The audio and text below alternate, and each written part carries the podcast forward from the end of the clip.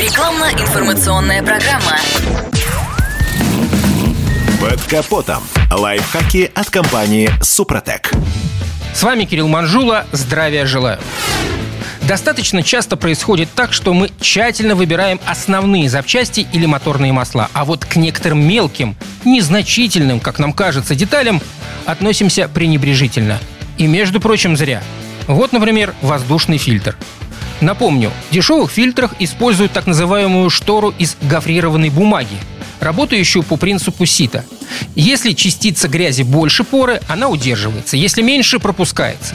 По мере загрязнения скопившаяся пыль задерживает более мелкие частицы, и так до того момента, пока мотор не начинает задыхаться от дефицита воздуха.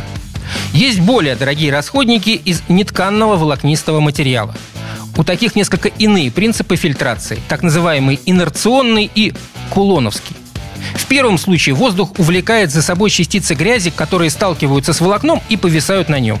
Во втором работают электростатические силы притяжения.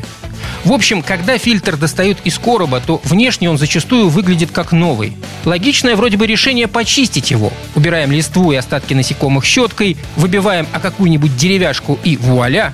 Интересно и то, что и сами производители увеличивают срок эксплуатации таких расходников. Пишут, что они выдерживают пятнадцать-тридцать тысяч километров пробега. Но, честное слово, лучше не рисковать. Вот скажем, когда загрязняющих частиц на волокнах накапливается слишком много, они могут улететь прямо в двигатель.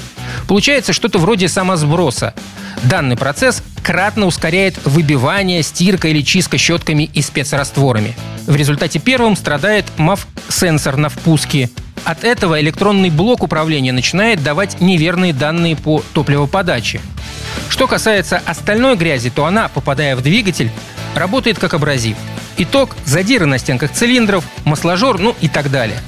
Вот и ответ на вопрос, почему у движка, который регулярно обслуживали, вдруг появляются признаки износа.